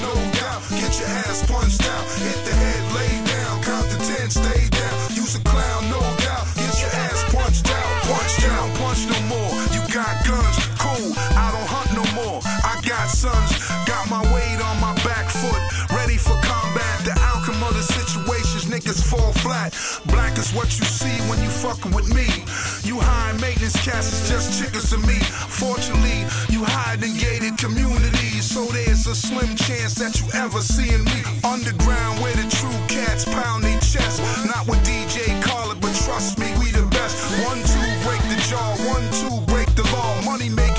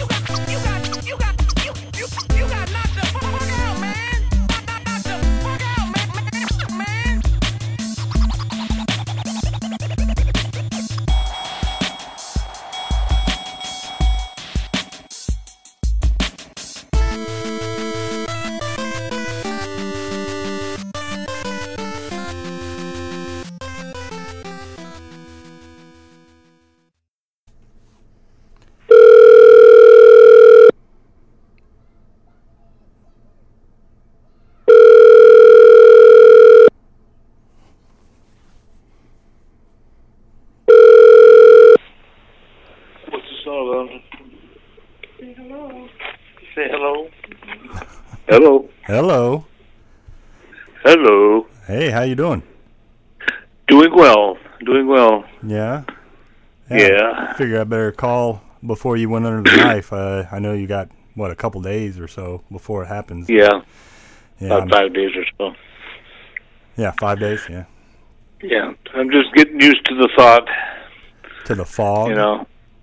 no, to the thought Oh. of yeah. uh, going under the knife. I'm not. Uh, I'm. I'm just a little nervous about that. Sure. Sure. But anyway, how's everything going with you? I mean, it, it's going. You know.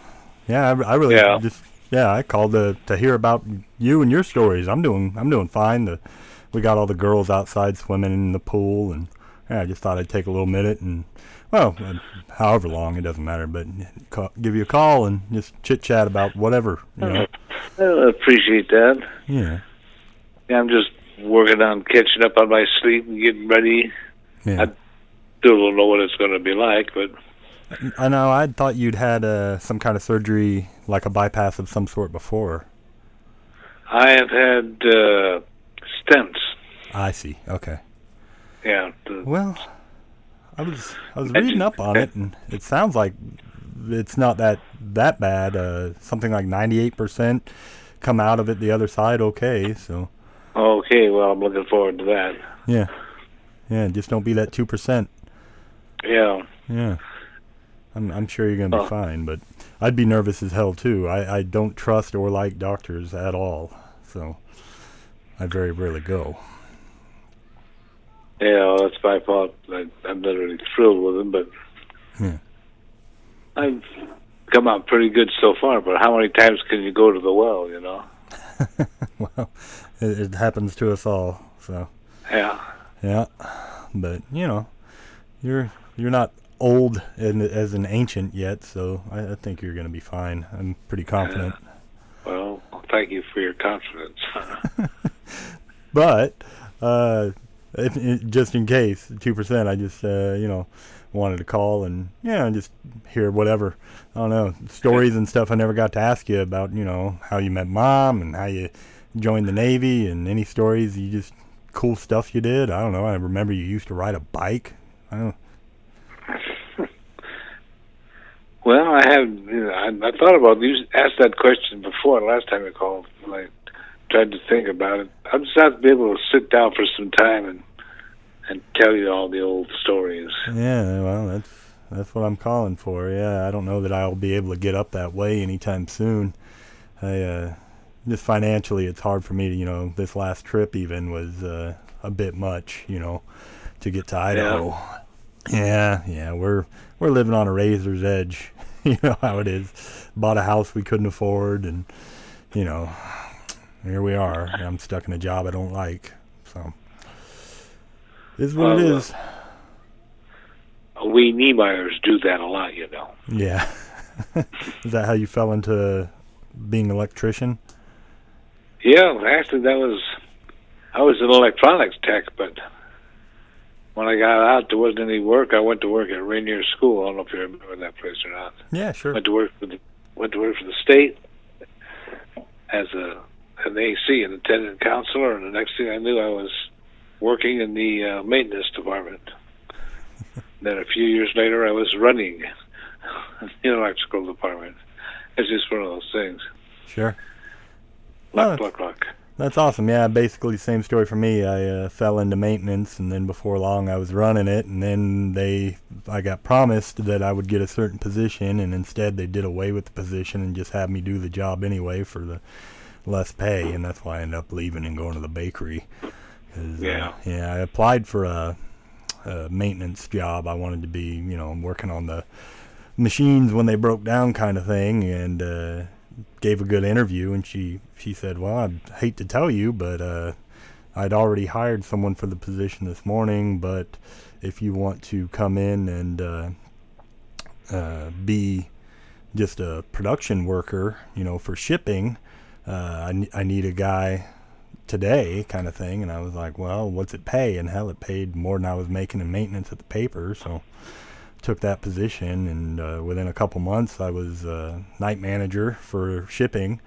And uh, then they shut down the bakery, and you know, uh, a couple months later, offered me uh, the warehouse position. Um, so yeah, I've been stuck there. Gosh, almost ten years, I guess. Yeah, right about Oh, ten geez, years. that, yeah. That's a long time to spend any place, you know. It Ten is. years. I've got twenty six I had with the state. Yeah. Well, you know, that's good though. There's some kind of pension involved in that, I imagine. So. Oh yeah. Yeah, so Yeah. you got that going for you. All I've got's a stinky 401k that uh, I can't seem to do anything with. You know, I I invest, you know, the six percent or whatever that they match me, but you know, I don't even think I've cleared 50k in 10 years in that thing. So if I work till I'm your age, I might have enough to to die on. We'll see. But- yeah, well it only takes about two thousand dollars to die on it. So Well, yeah, it depends on where you're at and what you want to do. Yeah, there's a Yeah. death tax here. I don't know if you guys got that, but it's like five hundred dollars just to die right off the top. I don't know what it pays for, but it's just called a death tax. And oh, then, Oh yeah? yeah, and then then you got to pay for cremation and all that kind of stuff. So Oh yeah? yeah. I hadn't uh, I had heard of that but I didn't uh I don't know how it works. yeah, So what if you refuse to die? Right. You don't have to pay the tax, right? Uh, no, uh, no. we we all go sometime, but no, like That's- Aunt that's Aunt true. Barb. Uh, she passed away. I don't know if you even knew Aunt Barb. That was mom's sister. Uh, she passed away last year, and you know I'm pretty good close friends with uh, her boys. Or we all grew up together, and uh, it cost them eight hundred dollars to cremate her, and then whatever else, death tax and everything else on top of it. Yeah, it came right out about two grand, I think. So Oh man, no, yeah, got you coming and going. yeah, for sure. They they get you every way they can, and then some, and then you know try and get in your estate and everything else. So yeah, it's just it's a nightmare. I don't I don't want to mess with any of that stuff. I Yeah. Just don't leave anything. yeah, there's that. Yeah. Uh, I don't know. I've I've always just liked the idea of going out to sea and just falling overboard and just you know that'd be good enough for me. You know, but everybody's different. Some people want their body buried somewhere or whatever. I don't, and I I get the need for the living to have a place to go to, you know, have closure or whatever. So I I get it, I guess. But yeah, once I'm gone, I'm gone. That's the way I feel about it. You know, so can't take this stuff Oh, with well, me. I my wife is bringing stuff. me my pills. Oh, oh boy. For dinner? Oh yeah. Uh, well, actually, I I blew it and I ate my dinner first. So Uh, dessert then. yeah. Yeah. Well, how are the kids? Oh man, they're they're great. You know, Caroline's huge. It's unreal. She's uh I don't know, she comes up past my hip and she's only, you know, she's 4 years old, so she's going to be a monster. Oh yeah. Yeah, she's skinny as a you know rail, but yeah, just shooting up like a weed. So she's much taller than like we went and saw Nikki and and uh, her five-year-old. Uh, he's got a year and some change on her, and uh, Caroline was a head and maybe even shoulders above her. So she's big. Um, good kid. She, she throws a lot of tantrums and whatnot, and she's spoiled as hell because you know she's my only kid. But other than that, you know she's Yeah. she's good, man. She's good. And Nikki's littles are are pretty cool. Her littlest one is, I guess, two or three. I guess three, and uh, is just tiny. You know, the littlest Oh. kids I've ever seen. Uh, KK is all of 18 pounds, maybe. You know, so I could carry her all day long. Slugging around my near 50 pound four year old, though, is getting to be uh, uh, kind of tough. Getting harder. Yeah. Yeah. I can make it from a parking lot to, to the store usually, but I, I can't do very well outside of that. I had to carry her all around the airport. Uh, had a little mishap at the airport where uh, ended up having to basically run with her under my arm from uh, one gate to one one end of the airport to the other in Denver, and just barely made my plane. So that was a lot of fun seeing a aging man with much luggage and a 50 pound kid tucked under his arm trying to Heisman through all the crowds and stuff. I was I was breathing pretty heavy at the end of it as a as a pretty good reminder that you know I'm I'm getting up there. So. Yeah. You, yeah, you knew that your mother's uncles were pretty tall guys, Oh yeah, yeah, for sure. Everett They're and uh, like her, huge. Yeah.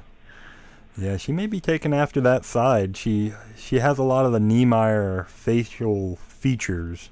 You know, she she definitely looks like uh, you know, Angie and, and I and Nikki and and Cassie to an extent. We all have the same cheekbones and the same, you know, this and that. I think she got her mom's nose and uh you know, she luckily she got all the best parts so far as far as physical of me and her mother, so she's gonna be a little cutie. Yeah. Gonna look a lot like Nikki when she's older, I think. Um, a lot like mom. Uh, like pictures of mom when she was a kid look almost identical to uh, Caroline. They look a lot alike. So she's gonna grow up and and uh, and have all the men swooning at her feet, or women. I don't care which. But yeah, she's gonna leave it lead a charmed life. So that's good. Yeah. I appreciate you calling me up. Uh, I give you a buzz after I got together after the uh, operation and let you know what's going on. For sure, yeah. I just like I Or said, one of us will. Anyway. right, right. Even if if Shannon or Jennifer or whoever needs to call me, and uh, we can just you know just give me an update, that'd be great. I'd like to know what's going on. You know, I wish I could get up there to you. Uh, it's just like I said, it's not really in the cards, especially since I just took vacation. But Uh, Yeah. Is what it is. Had I known, I probably would have worked something out, but I didn't know. You know, I didn't know about any of this until until you told me while I was trying to get food the other day. I'm always doing something, so yeah, I work too much and always got something going on. You know, between the podcast and everything. Oh, keep busy. That's what you got to do. Well, yeah, Uh, so anyway, say hi to Caroline for me, sure. All right. and uh, every everybody else that wants to hear, let them know. Yeah. I'm doing okay though. Doing well. You're getting around okay and everything. So- Yeah, I'm still motating around. It, you know, the whole thing kind of came as a surprise to uh, Shannon and me too. We didn't know anything was basically wrong. I was supposed to go in for a uh, an exploratory uh, check on the stents that they put in. The next thing I know, uh, they're putting me in the hospital and checking me out and saying, yeah, "Well, we can get you in for an operation on the 28th, I think." Right. I said, "Oh, that's nice to know." So I'll come home and uh, Shan's having to take care of me, and Yeah. and I'm doing my best not to be a pain in the butt. Right. Is it know, um, is it uh, genetic or did something cause you know, it? I, I, I don't know that that's it. I think it's probably my lifestyle that put me where I'm at. You think so? Yeah. Smoked a long But time, didn't you? Oh, yeah. I smoked for quite a few years. Did I quit? But I quit about 30 years ago. Well, that's that's good. That's probably why I'm still talking to you. Yeah. Uh, otherwise, probably not. Yeah, that's that's what's so weird. I was talking to uh, some people about your life and mine, and how like they've strangely paralleled as as far as I Oh. know, despite you know you, you not being around, um, uh, influencing me. Like I also smoked for a number of years and then quit, and I, yeah, I think I've quit over 10 years now. And I got into playing guitar and uh, rode a motorcycle and did all this stuff you know and it was like and and got all these crappy tattoos that I don't need and kind of regret. It's it's it's funny. Uh, it must be in uh, my genetic code or something you know? Yeah, it probably is. yeah. Or maybe, you, you know, somebody said, hey, you know, your dad's got a tattoo just like that. Well, you know, I'd, I'd seen pictures and I have memories of, uh, I believe you have a wolf on one forearm and I think mom's name somewhere. I don't know if that's still there, but um, yeah, so Well- maybe. you Um, never know. oh gosh, I just thought of something to ask. Yeah, I, I'm like huge into video games. Were you big into games like in the 70s when that first came out? Well, yeah, but they were easy, you know, when you're talking about Pong and For sure. those guys, those kinds of things, you know. Yeah, you had a Pong machine. I remember we had an Atari and some kid came over and broke it when you were in your apartment. I remember that. Yeah. I remember you being locked actually- out of your apartment one time and you had to like jump on mom's car to get through a window. I remember that. I have little memories, you know, but Little small ones. Yeah, actually, I had two Atari sets. oh, nice. Well, yeah, it was nice. You know, I wish the heck I had now because they're worth some bucks. Uh, You know, the old ones, yeah. I've got the uh, the 2600 still in its box sitting on my shelf in front of me right now. Oh, yeah? Oh yeah, yeah, and I've got maybe 50 to 100 games behind me, and I've got a ColecoVision. Hell, I've got I don't know if you've ever seen pictures. I've got 40 or 50 systems and like 3,000 something games. Uh, Oh, man. more than I'll ever need. Yeah. Well, that'll keep you busy In my old age, I'm hoping. Yeah. in your old age, yeah. That's my retirement. Yeah. Yeah, if you're looking for an Atari, I got you. I'll get you one. Maybe sometime after all this is over, For sure. we'll see. Yeah. It, yeah. They make a flashback now. It's a it just plugs into your TV and it has, you know, a couple hundred games from the old days on it. it plays just like the old ones and stuff. And they're pretty cool. I'm trying to remember. There's one that was, uh, well, it was an Atari game that had to do, had the tanks Oh, sure, combat. combat, yeah. Yeah. And uh, I just all of them, I just had that buzzing sound they made when they went around yeah. shot. Wow, that's old stuff. No, it's still fun though. You can do those trick shots on combat where you can bounce it off the walls and kind of like get, you know, trick shots going and stuff. Is really neat. Yeah. Yeah. Yeah, those are some good ones. Yeah, you were actually the one that got me into video games to begin with, buying the uh, the Nintendo for us when I was I don't know Oh yeah, I remember that. or something. Yeah. What's funny I is, fought for that. did you? oh yeah, I drove from uh, Boston and I drove north. I can't figure how far, but there was one. There was a story, a story, a store that was going to have uh, ten to, ten of those Atari sets was going to go on sale. It's like uh, two days before Christmas. Oh yeah. and I uh, drove up north and I got in there and man, the people were just clawing at each other. And I pushed my way up front and I slapped my hand on one of those and bought it. Awesome. oh, I was so proud of myself. For sure. The the irony being, we didn't even get to play it for like a year, maybe two years. It's Oh, yeah? yeah. It sat under the bed, uh, mom's bed, uh, for years, and then we went and saw Grandma Blondie in uh, Oklahoma, where you know mom's at now. And Yeah. David, you remember David? It was uh, Yeah. yeah, he was playing the Nintendo, and when Vince saw it, he uh, he was like, "Oh, what's this?" Oh, it's the Nintendo, and they were playing Punch Out and Mario and all this stuff. And the first thing he did when we got home was take that out from under the bed and hook it up, and it stayed hooked up since. I still got that Nintendo somewhere in the house. You know, I remember you you sent it, and then the next year you sent us uh, a game called Adventure Island, and that was Nikki's absolute favorite game. She used to just play it incessantly, and she was really good too. It used to piss me off because she was way better at me than all the games. You know. Yeah. Yeah. I was never really good at anything. You kids were always beating me. well, that's just like my daughter taking to technology that confounds and confuses me. She's four and she'll sit there and play around on the tablet and you know, I get on the thing and I'm okay, now what do I do to do this? And you know, it's all second nature to her because, you know, it was one of the first things she picked up and I'm still expecting things to be like it was 20 years ago or whatever, you know. And yeah, I'm finding Yeah. that a lot, you know, like I took a bunch of computer courses when I was younger, but you know, I studied like MOS DOS and uh, a lot of that stuff is so antiquated now. It's you know it's laughable. So effectively, don't know anything about computers. You know, I, I can get by on my laptop, but uh, if you ask me to do anything overly complex, I'd be lost. Well, I was going to get into uh, programming. I took Fortran 4 Oh yeah, uh, programming language. That's an old one, old, old, old. for sure. And then beyond that, I never did, uh, never st- stuck with it. Yeah. Got busy earning a living. Well, that happens when you you uh, Yeah. have a family. You know, and you And life happens. you got to start doing. Yeah. Yep, yep, yep.